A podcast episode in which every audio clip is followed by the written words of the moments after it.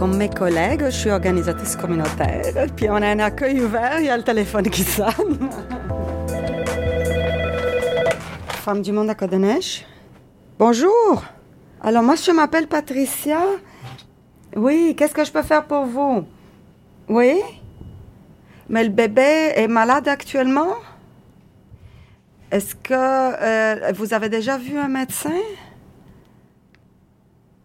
Qu'est-ce qu'ils vous ont dit? Mais le médicament, et qu'est-ce qu'ils ont donné comme médicament? Ils ont donné des antibiotiques, quelque chose pour la fièvre? Cet appel a donné le ton à ce qui s'est avéré un riche échange avec Patricia Vinci. Depuis plusieurs années, elle s'investit au sein de l'organisme Femmes du Monde qui œuvre auprès des femmes du quartier Côte-des-Neiges. Tout au long de la conversation, j'étais témoin de la grande attention qu'elle porte aux personnes en situation de vulnérabilité. C'est d'ailleurs dans un souci évident de confidentialité que j'ai cessé d'enregistrer cet appel. En effet, c'est ça, c'est euh, euh, une euh, personne nouvelle qui est appelée au centre. Il y a un besoin qui est en lien avec la parentalité. c'est souvent le cas hein, de mamans avec des petits-enfants seuls qui soit sont épuisés ou ils n'ont pas de famille autour. c'est une forte présence immigrante dans la dans le quartier. Euh, donc, euh, il fallait trouver une ressource famille. Et euh, il y a des enjeux dans les logements, encore un gros enjeu du quartier, euh, des logements trop chers, trop petits, en très mauvaises conditions. Euh, dans ce cas-là, c'est euh, vraiment une situation d'insalubrité pour laquelle le propriétaire ne fait rien. Et là aussi, il faut chercher une ressource qui travaille en défense de droits des, des locataires.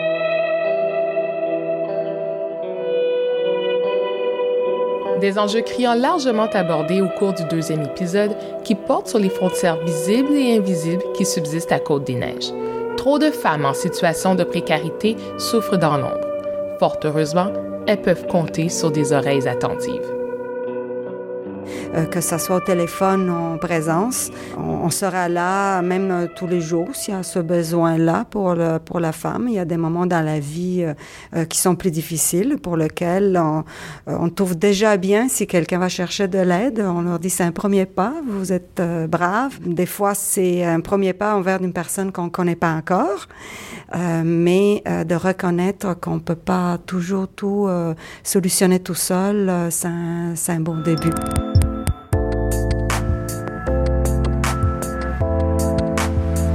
Mon nom est Dorothy Alexandre. Vous écoutez Uptown, le podcast qui donne la parole à celles et ceux, jeunes et moins jeunes, qui habitent, travaillent et transitent dans le quartier montréalais Côte-des-Neiges.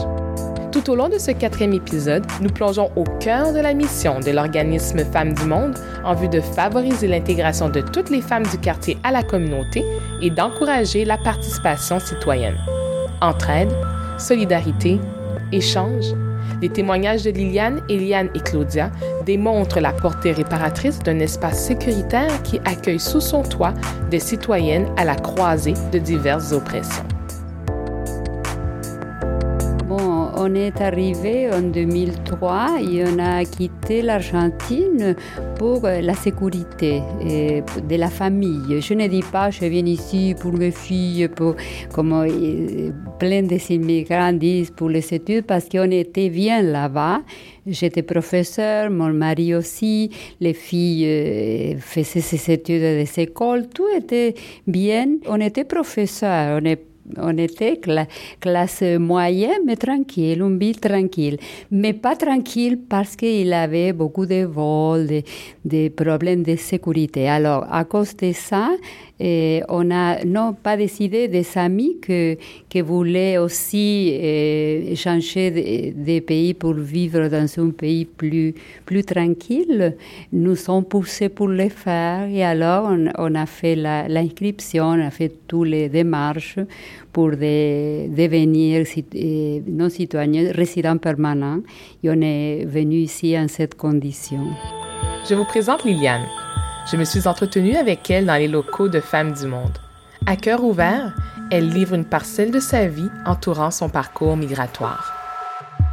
Parlez-moi des premiers moments quand vous êtes arrivé à Montréal. Est-ce que vous avez atterri directement à Côte-des-Neiges? Non, mon mari est arrivé trois mois à l'avance pour organiser notre, notre arrivée ici. Nous étions euh, plus au sud, euh, proche du, pont Cartier. Alors, on était là-bas, c'est un quartier bien québécois. Alors, on est allé, on a, on est vécu ici pendant deux années, mais après, à cause de l'école de mes filles, qui sont admises à l'école Pierre Laporte en musique, le programme de musique.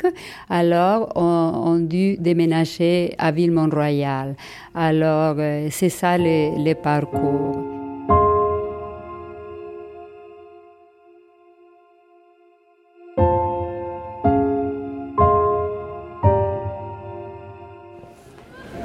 Tu étais jeune, tu jouais de la musique. Parle-moi un peu. Oui, euh, je jouais du saxophone dans une harmonie de 80 musiciens euh, à l'école euh, ben, à l'école secondaire. Puis j'aimais beaucoup ça. Puis j'ai pour projet de m'acheter un, un nouveau saxophone. Et tu faisais du chant également? Oui. J'ai fait quelques concerts, puis J'aimais beaucoup ça. Et pour toi, qu'est-ce que ça représentait euh, de faire de la musique, de jouer du saxophone? De m'extérioriser, puis de m'exprimer, puis d'avoir du fun avec du monde. Euh, tu sais. Eliane, je l'ai croisée de façon impromptue à Femme du Monde. Elle était silencieuse, dans l'attente d'un je ne sais quoi. Du moins, c'était ma perception. Par la suite, ce qui m'a marqué, c'est qu'elle semblait prendre part à une discrète discussion tout en démontrant un air évasif. Elle avait capté mon attention à l'instant même où j'ai posé mon regard sur elle. D'un pas hésitant, sans toutefois pouvoir nommer le sentiment qui m'habitait, je l'ai approchée. Je voulais sonder son intérêt à participer à ce podcast ethnographique. C'est donc avec grand plaisir qu'elle a accepté ma demande. Marqué par notre première rencontre, qui a duré tout au plus deux minutes, j'ai ensuite poursuivi ma mission en interviewant Patricia et Claudia. Cette dernière est une ancienne membre de l'organisme qui était de passage sur les lieux pour une visite de courtoisie toujours rappeler qu'on reste ouverte les, les étés. Il y a une belle vie, euh, on va la découvrir de la ville. Euh, c'est ça que j'aime ici chez les femmes du monde, même si moi, ça fait vraiment, c'est un peu gênant de le dire, ça fait très longtemps depuis que euh, je ne suis pas venue. Là, j'étais membre, là, je veux renouveler ma carte de membre. Tu es en vacances c'est toujours nous voir, écoute. Mais c'était toujours un plaisir hein, de venir ici, rencontrer l'équipe et c'est vraiment une belle ambiance. Puis je faisais aussi partie de, du comité, pirate. c'est quoi ce comité-là? Ben, c'est comme une table, on s'assoit puis on discute de des choses, des enjeux qui concernent les femmes du quartier ou ailleurs. Puis euh, voilà, avec euh, notre chère Patricia qui gère les discussions, puis nous, nous, nous nourrit, nourrit. On, on rigole. On rigole, puis nous, comment dirais-je, ben, fournit des informations, c'est ça je veux dire, parce que là, ceux qui participent dans ce comité-là, on n'est pas toujours tout au courant de ce qui se passe là. C'est pour cela. C'est le comité de femmes du quartier. Donc, euh, actuellement, on n'est pas actif parce qu'il y a toute une orientation dans le quartier, mais euh, c'est des résidentes du quartier, c'était des, des, responsables d'organismes, toutes concernées par l'enjeu femmes, qu'on voulait transversal dans le quartier. Donc, mhm. euh, on, essaie d'identifier c'était quoi les, actions à mener. Euh, oui, c'est ça. Parce que euh, des fois, on, y, on, y, on, y, arrive, on participe, on veut faire quelque chose. Peut-être moi, moi, parce que je pas, ben, je l'avoue, je n'étais pas trop, trop impliquée dans tout ça. Pourtant, j'ai aimé hein, des choses un peu personnelles qui m'empêchaient de venir. Mais c'est toujours intéressant de voir qu'est-ce qui se passe au niveau de, de la vie des femmes, hein, puis leurs droits, euh, leur difficulté de s'intégrer. Hein, c'est des choses, euh, ben, on en prend beaucoup ici parce que c'est ça sur l'agenda. Des fois, c'est des choses, euh, moi, je me rappelle, c'était des choses juridiques aussi, hein, les droits des femmes, violence conjugale, immigration. J'adore être avec les immigrants. J'ai fait un effort pour, euh, comme on a conseillé avant d'émigrer ici, et des amis, des gens que je connaissais chez moi en Argentine m'ont dit ne fais pas un ghetto, et reste avec les gens, les gens du pays pour, pour, faire une intégration plus belle, surtout pour, pour tes enfants. J'avais deux filles de 10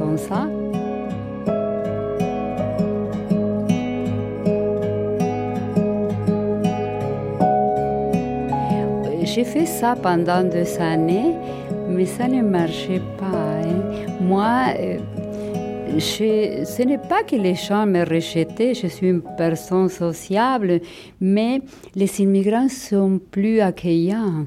J'ai vu ça, nous, comme latino-américains, on est bien accueillants. Alors, moi, au milieu d'immigrants, je me sens à l'aise. J'adore, je travaille au milieu plus d'immigrants au centre communautaire Côte-des-Neiges. Alors, euh, j'adore ça parce qu'il arrive de nouvelles familles. Alors, on peut euh, faire un échange, et apprendre, donner des conseils. Eux, à moi, on, on apprend beaucoup, on partage, on est à l'écoute de l'autre. Et c'est. Il y a aussi des gens d'ici parce que les quartiers, il y a plein de, de Québécois, mais je pense qu'ils sont plus ouverts aussi parce que si tu habites un quartier, un quartier tellement euh, multiculturel, ta, tête s'ouvre. Hein? il a un gros, Montréal, c'est plus ouvert. Mais ici, à, à Côte-des-Neiges, waouh, il a une grosse, grosse différence.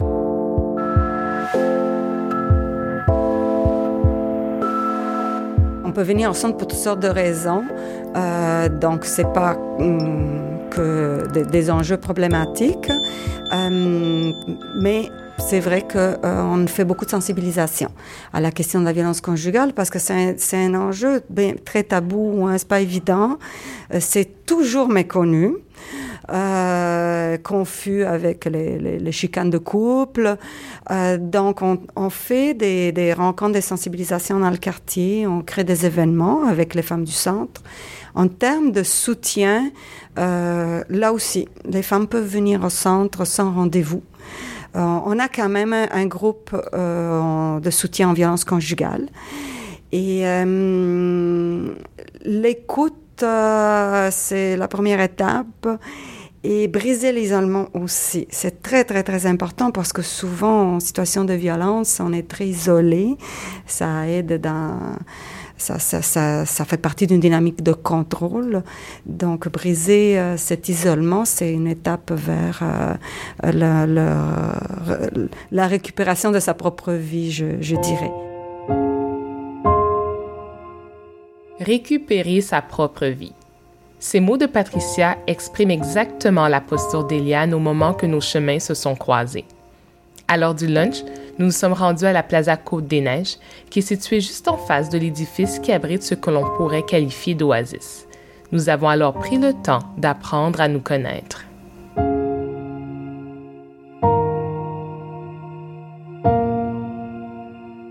Et quels enjeux, toi, te touchent particulièrement?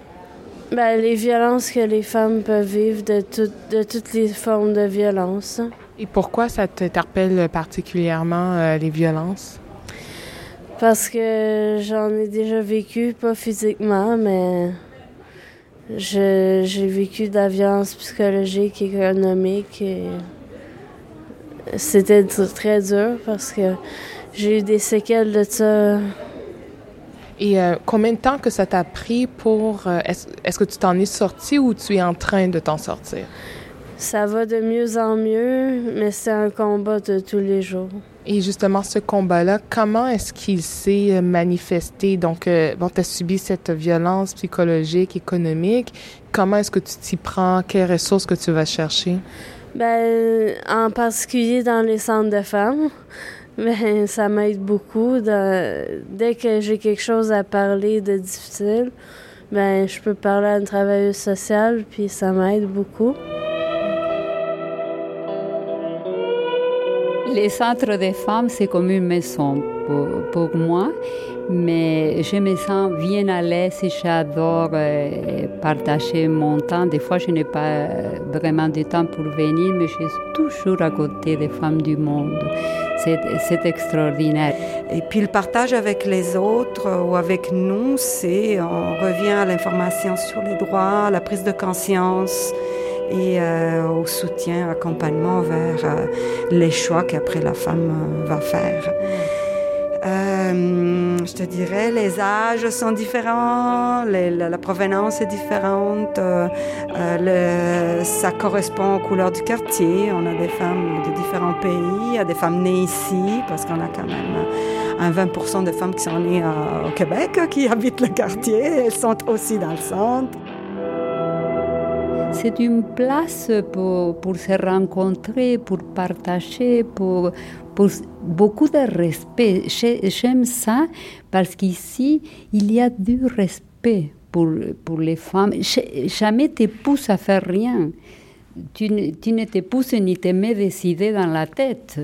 Tu peux euh, euh, être d'accord avec les idées ou non, mais il y a du respect pour chaque femme qui arrive ici, une aide énorme. Ici, bon, j'ai fait, par exemple, tout l'aide que m'ont donné parce que moi, j'étais en Argentine, j'étais une femme avec une auto-estime normale. Je ne suis pas une extrovertie ou une personne qui...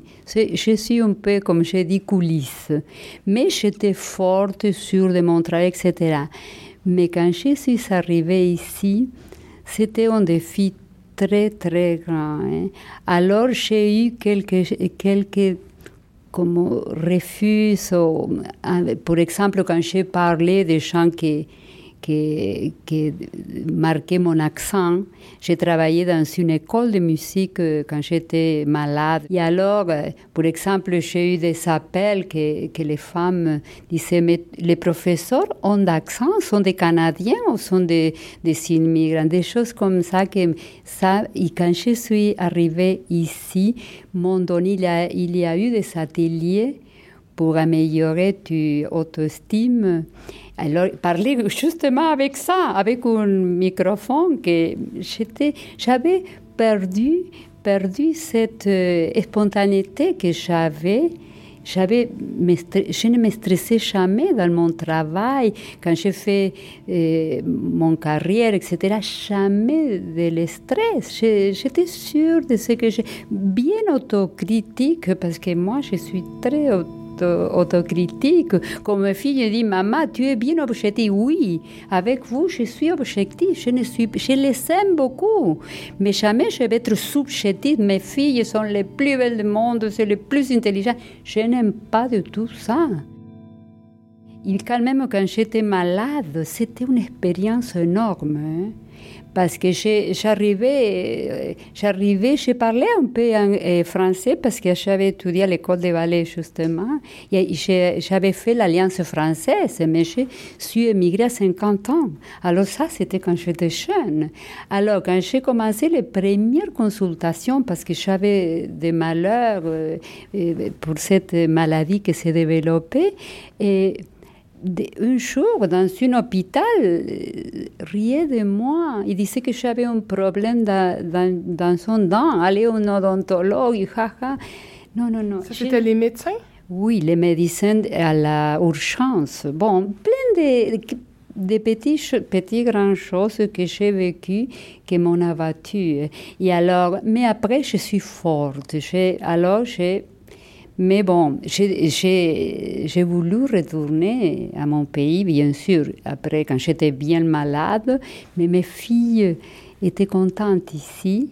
Alors, ce sont des bonnes étudiantes, etc. Alors, j'ai fait, j'ai dit bon, cette fois oui, je restais pour mes filles. Je, ne suis pas venue seulement pour elles, non, ce n'est pas, je ne peux dire ça, mais après je restais pour elles. Et je pense que j'ai bien fait parce que mon pays continue avec des problèmes, etc. Et ils font des études, ils sont très bien.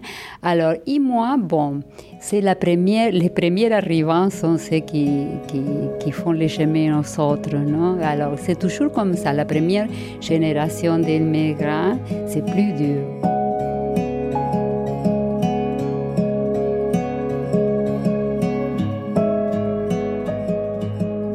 Pour toi, justement, qu'est-ce que tu trouves le, plus difficile présentement de ta situation actuelle alors que tu sens que euh, ta confiance en toi n'est pas là à 100% c'est sûr que quand t'as pas confiance en toi, c'est dur de foncer dans la vie, de faire tes choses, puis de d'avancer, tu sais. Mais euh, au moins j'ai un bon entourage, puis là je suis en train de tourner la page. Disons que j'ai vécu d'autres choses aussi dans ma vie, euh, des euh, même des agressions sexuelles qui ont fait en sorte que ça a rendu ma vie difficile. Euh, il y a plein de choses qui rendent ma vie difficile, mais c'est un combat de tous les jours, depuis toujours, je dirais. À partir de mon enfance. Ouais. Est-ce que dès ton enfance, est-ce que tu avais des gens qui étaient là pour te soutenir, pour t'encourager? Oui, mais euh, je dirais qu'on a apporté plus d'aide à mon agresseur qu'à moi. Fait que j'ai été déçue de ça. J'étais tellement jeune que je savais pas c'était quoi les ressources. Fait que, mais on m'en a pas proposé non plus.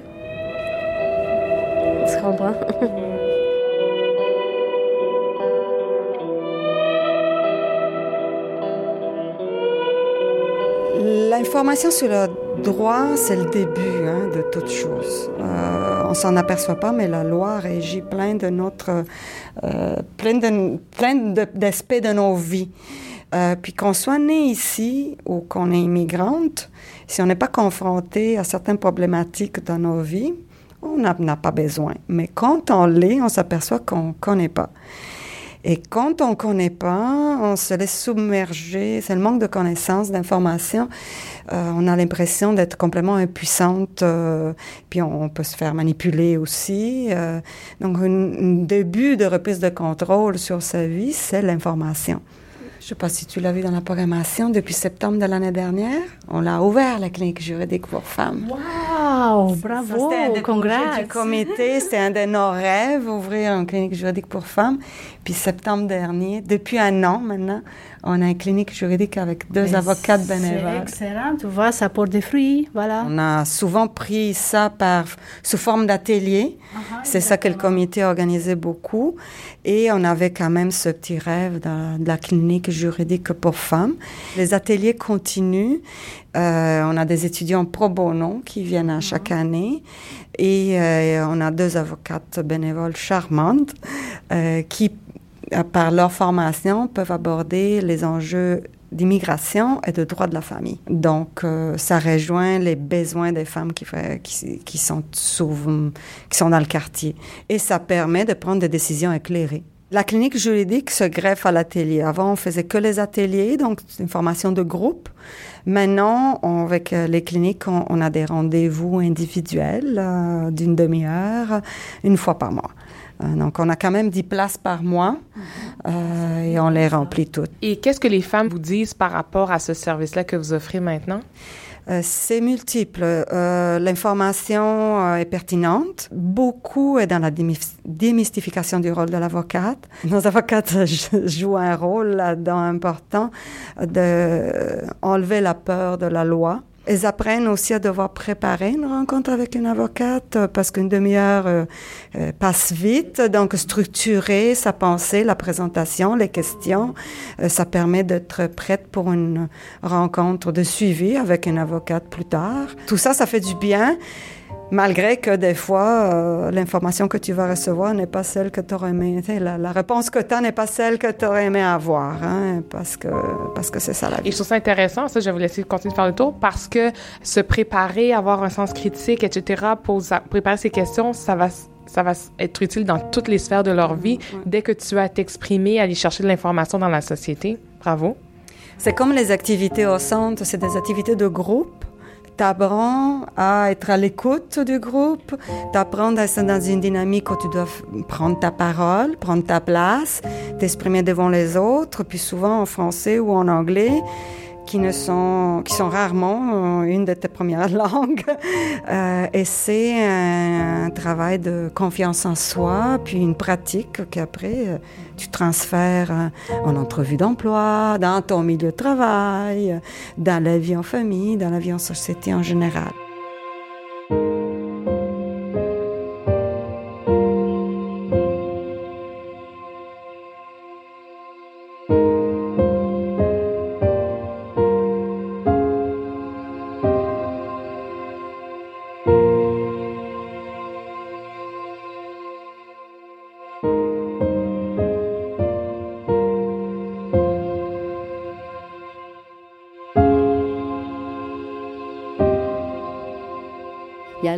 En partageant les, vécus d'autres femmes, pas seulement ici, des pays difficiles, plus difficiles que les miennes, avec des vrais problèmes, gros problèmes, oui.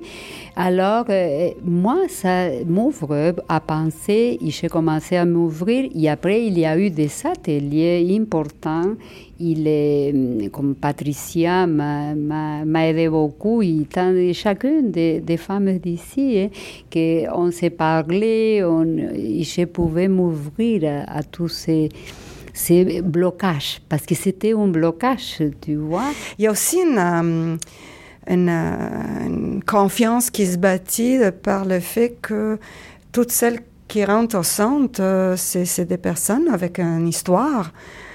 Cette histoire-là, c'est une richesse, c'est des compétences, des connaissances que quand tu arrives dans un autre pays, tu n'as pas le sentiment euh, qu'elles sont reconnues.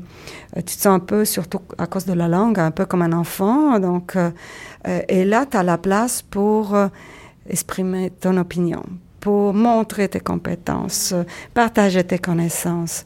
Tu te sens utile et tu peux te sentir un peu plus comme une citoyenne à part entière. Décompresser, des fois, décompresser tes frustrations. Hein. Parce que moi, je me rappelle que j'ai eu aussi une petite histoire personnelle. Puis euh, voilà, je savais que cette place existe. Puis là, je suis venue ici. Je savais un petit peu, je connaissais un petit peu Patricia avant. Puis c'est vraiment, ça soulage quand, tu sais qu'il y a une place où euh, hein, tu, es, écouté, hein, c'est des oreilles ouvertes.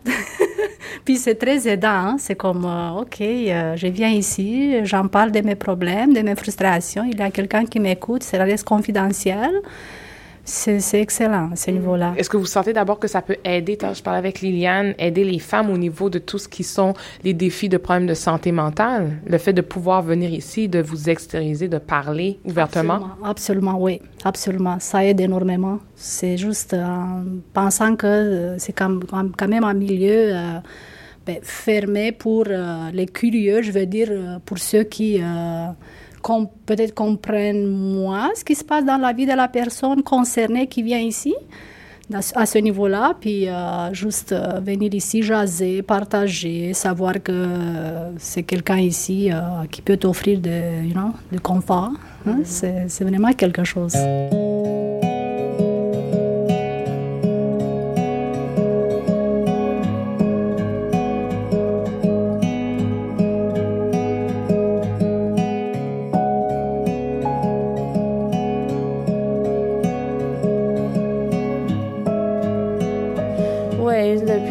J'ai de l'aide pour ça, mais. Euh, je sais pas comment dire, c'est comme. La santé mentale, oui, mais c'est les, les, cicatrices que ça laisse sur ton estime puis ta, ta confiance en toi qui est, qui est le pire là-dedans. Puis est-ce que présentement tu sens que tu as des femmes autour de toi qui sont capables de t'aider à passer à travers euh, toute cette épreuve pour pouvoir rebâtir ton estime de toi-même et pouvoir après ça peut-être réaliser tes rêves? Oui, j'ai plusieurs femmes. Euh, j'en ai une devant moi. c'est toutes les femmes euh, qui a autour de moi qui veulent vraiment changer toutes ces violences-là. Déjà là, ça ça me rend fière puis ça me rend heureuse. Ça m'aide à continuer. il y a un travail aussi en commun quand on, il y a, il y a des femmes qui sont pas, qui ont, qui sont sorties, qui après s'impliquent dans, dans des actions pour les autres. Euh, donc, euh, euh, c'est, comme tu vois, c'est assez varié, hein, c'est assez multiple.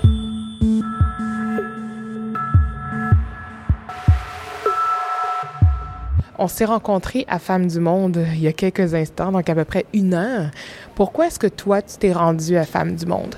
Parce que j'étais déjà impliquée dans un dans un centre de femmes, puis j'étais intéressée de, de m'impliquer euh, dans un autre centre de femmes parce que d'un centre de femmes à l'autre, c'est différent. Et toi, quel genre d'implication que tu faisais avec l'autre centre de femmes? Euh, toutes sortes de choses, des actions collectives, puis euh, j'interagissais avec les femmes. Euh, c'est d'échanger avec les femmes, puis de, de comprendre sur plusieurs choses, sur plusieurs sujets, euh, plusieurs enjeux.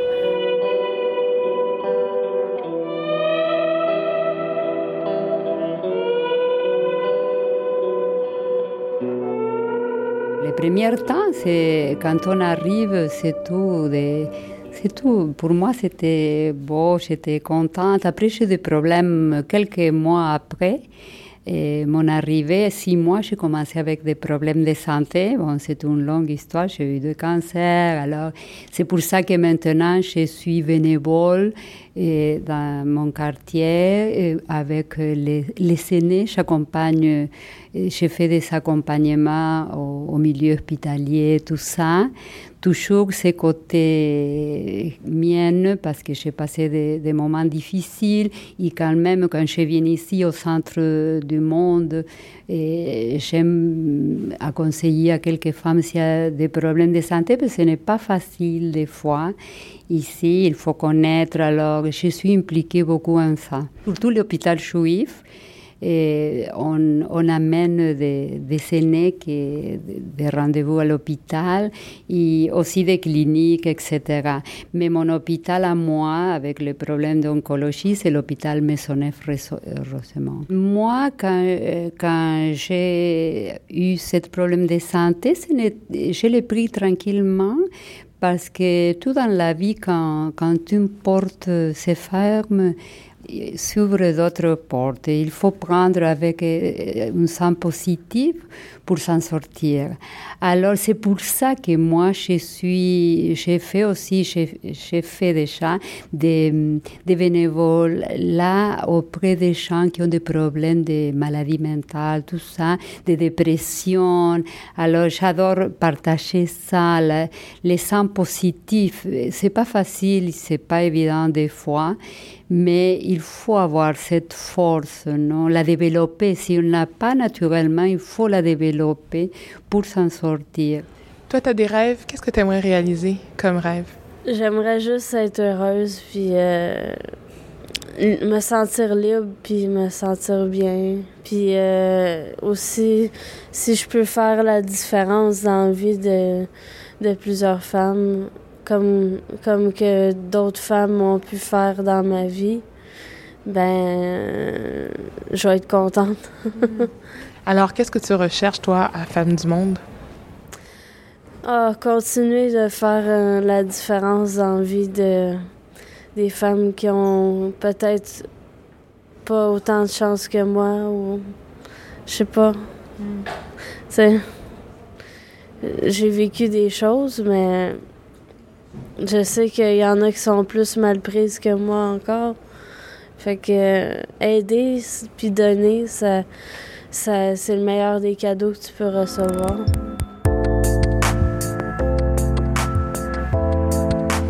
Dernière question, pourquoi tu fais ce travail? Ah, écoute, d'abord à Côte-des-Neiges, parce que j'aime beaucoup le quartier. Et euh, je pense que j'ai réalisé que l'enjeu femme me touche euh, personnellement. Euh, je pense qu'il y a encore euh, beaucoup de travail à faire pour une société véritablement égalitaire sur tous les fronts, ici et ailleurs, à des niveaux différents. et l'égalité, je pense qu'on ne mesure pas jusqu'à quel point ça va, mm, ça te touche jusqu'à dans, dans, ta vie privée.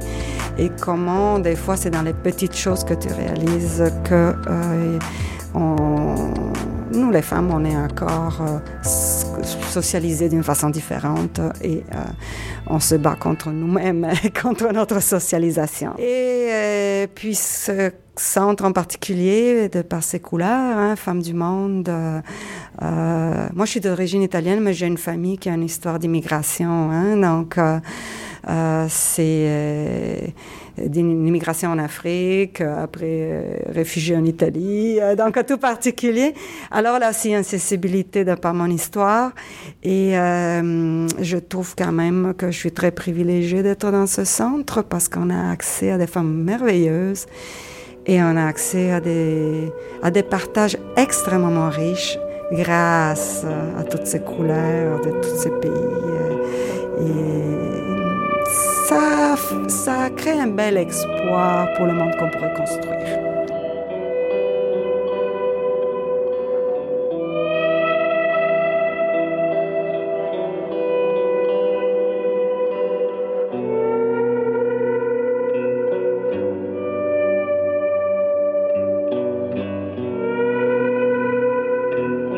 Alors, si je comprends bien, si je fais un résumé, quand vous étiez dans votre pays, vous étiez une femme ouverte, vous étiez une femme spontanée, et là, vous êtes arrivée ici, votre accent, vous, vous avez été marginalisé à, cause de votre accent, que ce soit parce que euh, vous étiez malade quand vous avez eu votre cancer, et ensuite dans le quartier dans lequel vous habitiez, ou où est-ce que vous travaillez.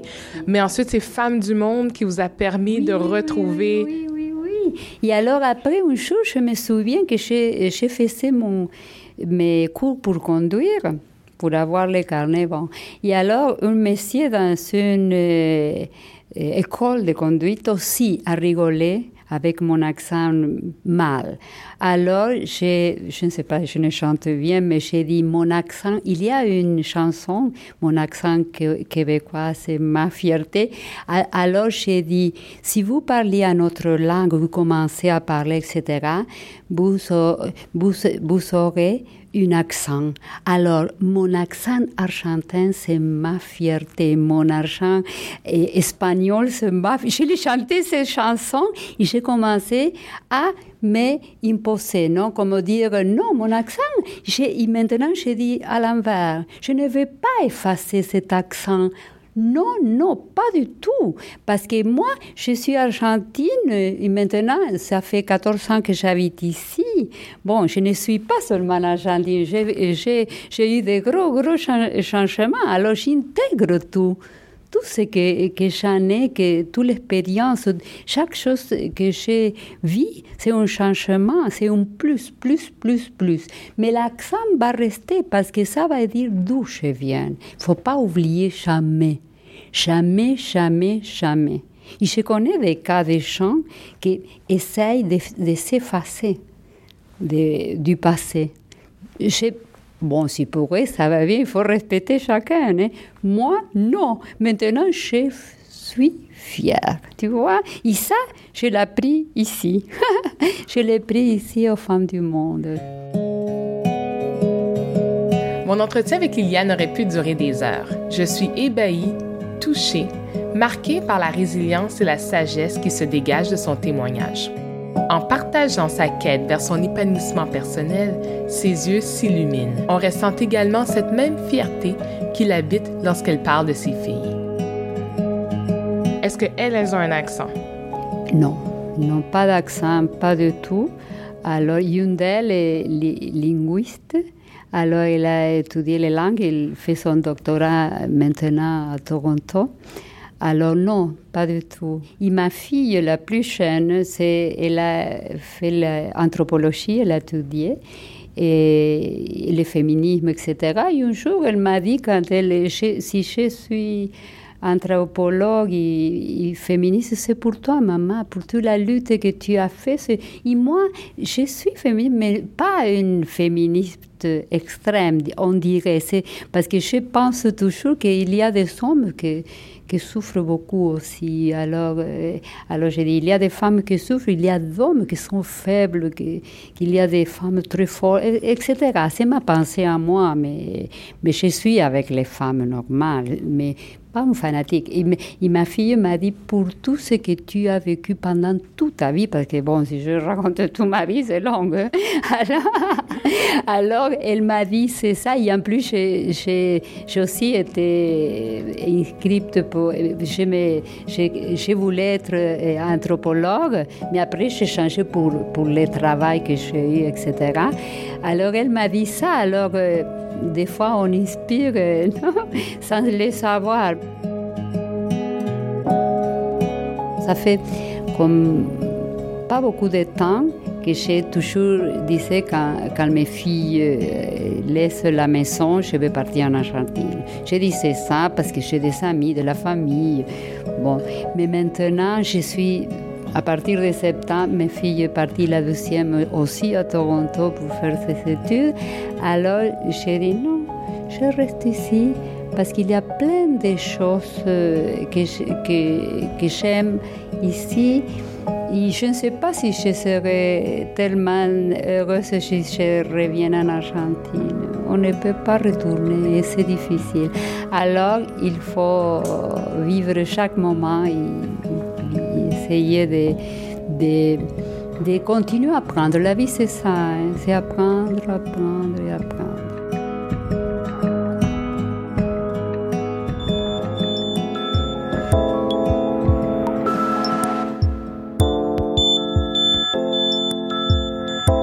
Cette leçon de vie incarne la raison d'être de Femmes du Monde. À la fois généreuses et ancrées dans leur communauté, Patricia et Liliane s'évertuent à soutenir et à propulser les femmes afin qu'elles deviennent la meilleure version d'elles-mêmes. Vous ai-je dit que Liliane est également membre du conseil d'administration de l'organisme? Quant à Claudia et Eliane, elles continuent d'écrire leur histoire, une rencontre à la fois, un atelier à la fois. Femme du Monde peut donc se vanter d'avoir une empreinte marquante à Côte-des-Neiges en offrant des services bilingues à toutes les femmes, et ce, quel que soit leur âge, leur état civil, leur origine, leur religion ou leur orientation sexuelle. Par contre, la réalité est tout autre pour les jeunes âgés de 18 à 25 ans. En effet, le quartier est orphelin en service pour cette tranche de la population. Nous vous en dévoilerons les détails au cours du prochain épisode.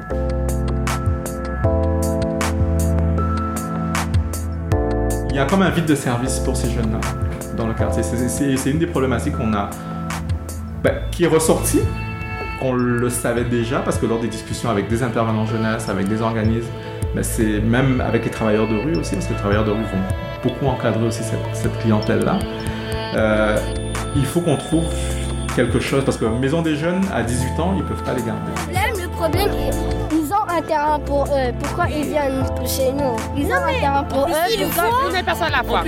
Ils voient qu'on n'a pas fini de jouer et ils viennent et ils commencent à s'entraîner autour de nous. Ils sont comme il a dit mon, ami, euh, il y a beaucoup de talent ici dans ce terrain. Et un des, problèmes qui, pourrait, vraiment avoir un, gros impact, c'est le fait qu'on n'est pas entouré. Donc il y a des gens, des jeunes qui peuvent avoir des gros talents et qui n'aiment pas forcément les études. Donc ils ont un talent et tout, ils veulent le développer. Et pour le développer, il y a besoin de coach. Alors ces jeunes-là, ils, continuent à persévérer, persévérer. Après, ils manquent d'espoir. Mais un coach, c'est toujours là pour donner l'espoir et, guider les jeunes. Alors là, qu'est-ce qui se passe? C'est que les jeunes, ils tombent dans la drogue et tout. Merci d'avoir été à l'écoute. Nous vous invitons maintenant à vous rendre sur notre site optanepodcast.com afin de découvrir davantage de témoignages de la communauté de Côte des Neiges. Et pourquoi ne pas poursuivre cette conversation via nos réseaux sociaux?